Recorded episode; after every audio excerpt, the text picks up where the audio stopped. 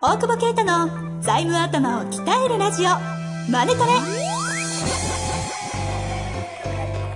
ビジネスにおいて欠かせない財務戦略ポッドキャスト「財務頭を鍛えるラジオマネトレ」では財務のスペシャリストである税理士の大久保啓太が経営者をはじめビジネスパーソンが知っておくべき財務やお金に関わる情報をちょっと辛辣ながらも分かりやすく解説します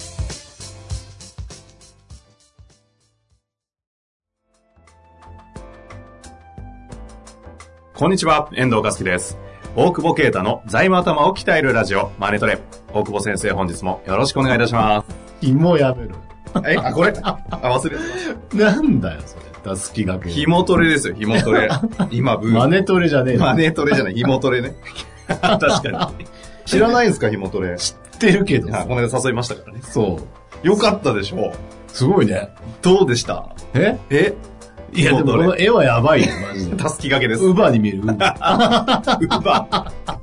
懐かしいいや、懐かしく知らねえだろ、別に。えウバ見たことねえだろ。いや、そう ね。何ですか、この紐トレ。ええせっかくなんで紐トレって言って終わるのやめてくださいよ。だって、スネシックなんか、腰にとか、なんか、たすきかけで紐巻くと、体がうまく 動くっていう。確かに、このぐらいしか説明できないです。麻痺、ちょっと治るみ たいな。そうね。あと、腰に巻いてると、ナイフ突き刺されても、なナ怖イくフないを向けられてもそう、動じないっていう。怪しい話になってきちゃう。でもなんか飛行機乗った時に腰とか痛いやんさ。はいはい、そうです時にね。なんか足の方に紐巻くとね。紐一本巻いただけでね。いや、超楽だよ、今。実はやってるって俺、本当ですか飛行 機素直。で。素直だから。すげえで素も直。、あの、車内でやってたら、本当素直な人ですねって言われて。言われた 誰。も信じてくれな かった、最近。いろんなことを取り入れすぎて。何でもね、受け入れちゃうからね。そうそうそうそう。自分意外と柔軟 って。ちゃんとそれは嘘を習ってるから。いいや、この間ね、その、はい。ポッドキャスト仲間でいう、あの、青木さん、青木先生、質問が大学がね。先生のさ、ほんまやがもう、何回、その、紐をつけて実験をしましたね。してさ、例えば、ハサミを突きつけてみて。そうそう。毎回さ、ほんまやっていう。 みんな爆笑ね。青木さんのあのなんか、腕に巻いてる時の囚われたなんかおじさん感はすごかった よね。先生と いう言葉、どこにもなかったですね。なかったねおっちゃんっていうのおっちゃんだ。ほんまや。関西の親戚のおっちゃん。やばい、ちょっと、ディスんない俺。ああ、いや、実ってないです。事実です。ディスってない。確かに面白かった。お茶目だっね、秋山城さんは、まあ、そんな、普通に楽しんでました、ね。た。ちゃんとあの体のことを分析して分析してま したね。しっかりね。さすがそう ね。知見高いですからね。そうね。まあ、そんな感じで。えヒーモトリースなんだっけなんとかさん。小関さんですね。ね。教えてもらっといてもら お本う当です、小関先生。あの、もうオリンピック強化とかね、いろんな選手、すごいでしょすごい方々やってたりしてるんでね。はい。まあ、言えない方々ばっかりやってるんで、名前全然言えないんですけど。そうなんだ有名人ばっかです。言ってたじゃいや、あれは、あー内輪です。クローズドなそうそう、あ外で行っちゃいけないんですって。ん。いや、そう。そう、紐トレぜひ。あの、アマゾンも本5冊ぐらい確か出てましたんでね。そう、どれがいいですかって言ったら全部いいですよね。 全部買いましたでよも。失礼だなと思って、そもそも。俺考えてみたら。なんでですか本書いてる人ってどれがいいですかってさ、全部いいでしょ、それ。確かにね。なんか、ね。あねえ、確かに。言われたら嫌です。昔俺寿司屋で、あの、美味しいのください、全部うまいよって怒られたのを思い出した。 そういう時は旬のものはどれですかって聞くんだよって教えられたので、いい教育だね。そうそうそう、網走のね。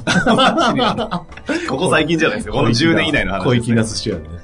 そうそう。さあ、というわけでね、今日の質問長いので、ちょっと早速行ってよろしいですかはい。はい、行きます。紐を巻いてから。い声変わりますから、紐巻くと。マジでいや、歌手とかすごいらしいですよ。へえ。歌拙も者っつって。うん それ、ウイロウリ。歌じゃない。はい。は行きましょう。はいえーこの方、製造業のえー経営者45歳の方からご質問いただいております。大久保先生、遠藤さん、はじめまして。45歳男性製造業の2代目おじさん です。父の経営する自動車部品製造の下請け業を15年前に次いで順調に売上利益ともに伸ばしています。ここ11年間連続で5000万円前後の黒字を出し続けていますげ。えな。リーマン東日本大震災の時も各助成金に助けられながらも赤字には陥らずに切り抜けてきました。すごいですね。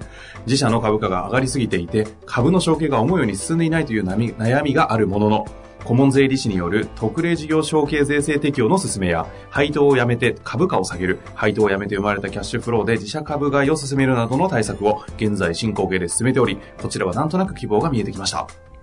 今日は顧問税理士にあまり表立って相談できない話題についてご相談させてくださ。実はい今からえ今かこらこから質問です。あ、ここ、いや、よく噛まないで言ったなと思って、や特例事ここから業承継税制適用。いやよく言いましたいね。や頑張っわかんない5回くらい事前に。 た。さあ行きます。 え、ちょっと待って、これは関係ないのね。あ、こすれご関係い。ないあ、でもすごいね。すごい経営者ですというので、はあと、この税理士さんも、あれじゃん。ほら、前回のポンコツと違っ てね。いい、いい税理士オブザイヤーで。 前回何でしたっけクソ税理士オブザイヤ ー。でも、これでもう、もう一個あって、これ、聞いてたらさ、あの、自分、税理士じゃなかったって いう、税理士だと思ってた人っていう。前の税理士さんはこういう人でした。はいその前は税理士だと思ってたんですけど、税理士さんじゃなかったんですって。 詐欺えなんか、なんか名義借りてそうじゃないあほうの偽税理士オブザイヤー。引っ張るわ。質問いいですかはいはい。 はいはい。僕からね。質問いきたいと思いますね。えー知人から経営する会社の廃業を考えていると聞かされました。決算書と申告書を見せてもらい、財務状況を見てみると、金融機関借り入れ、役員借り入れは一切なく、資産超過の状態です。30人いた従業員は同業他社にすでに引き取ってもらっており、社長1人だけの会社になっています。減価償却がほぼ終わった工場建屋や構築物が資産としてある以外は、現預金が1000万円ほどあるのみで、ある意味きれいさっぱりした会社です。うん普通に考えたらこのまま解散して生産してしまえるのだと思うのですが、法人税の申告書の別表7というところに、繰越欠損金が7000万円もあることに目が留まりました。というのも、直近7年ほどで作ってしまった赤字が年間1000万円くらいのペースで積み上がっていました。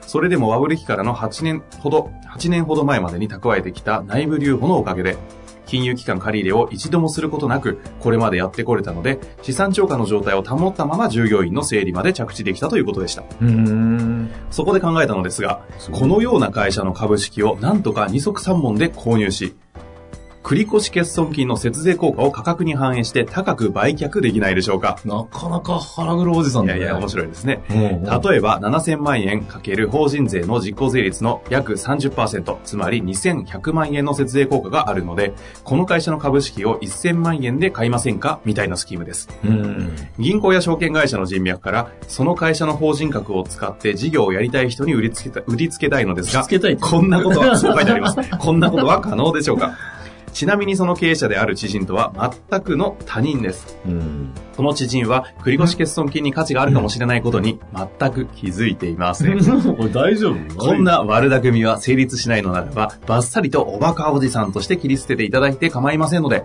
どうぞご回答のほどよろしくお願いいたします。長文失礼いたしました。さすが、こう、こうこんぐらい利益出す人は財務頭があるねわ。ですし、この質問を、あの、来ちゃう大久保先生の番組大丈夫ですかこれ。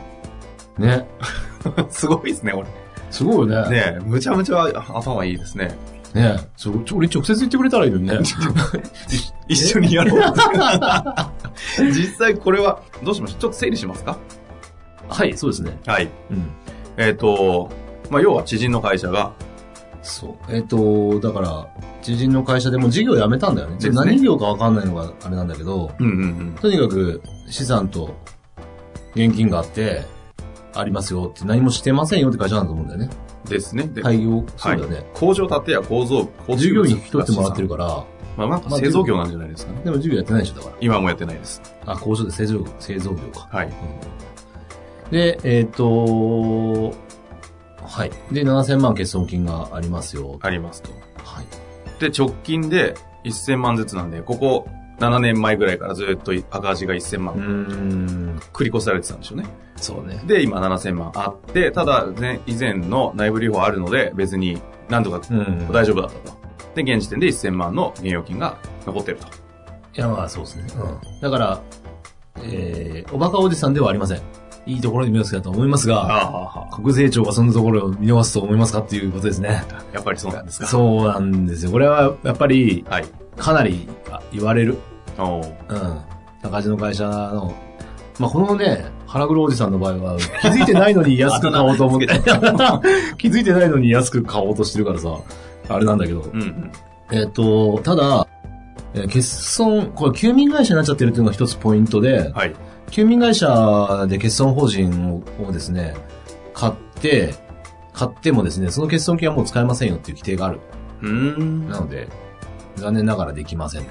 だからもし可能性があったとするなら、まあ、はいたらればだけど他のケースに、ね、他で見つけたらぜひ一緒にやりましょうって思うんだけど、うんうんあの、事業、例えばこのおじさんがやってて閉めようと思ってたと。はい。で、その会社を買って、で、その会社で同じビジネスをやると。だから毎年1000万、あの、赤字になってたから、それ微妙かもしれないんだけど、はいはい例えばそこに、まあ、製造業っていうくくりの中で、えー、ですね、えー、で、そこを改善した、例えば。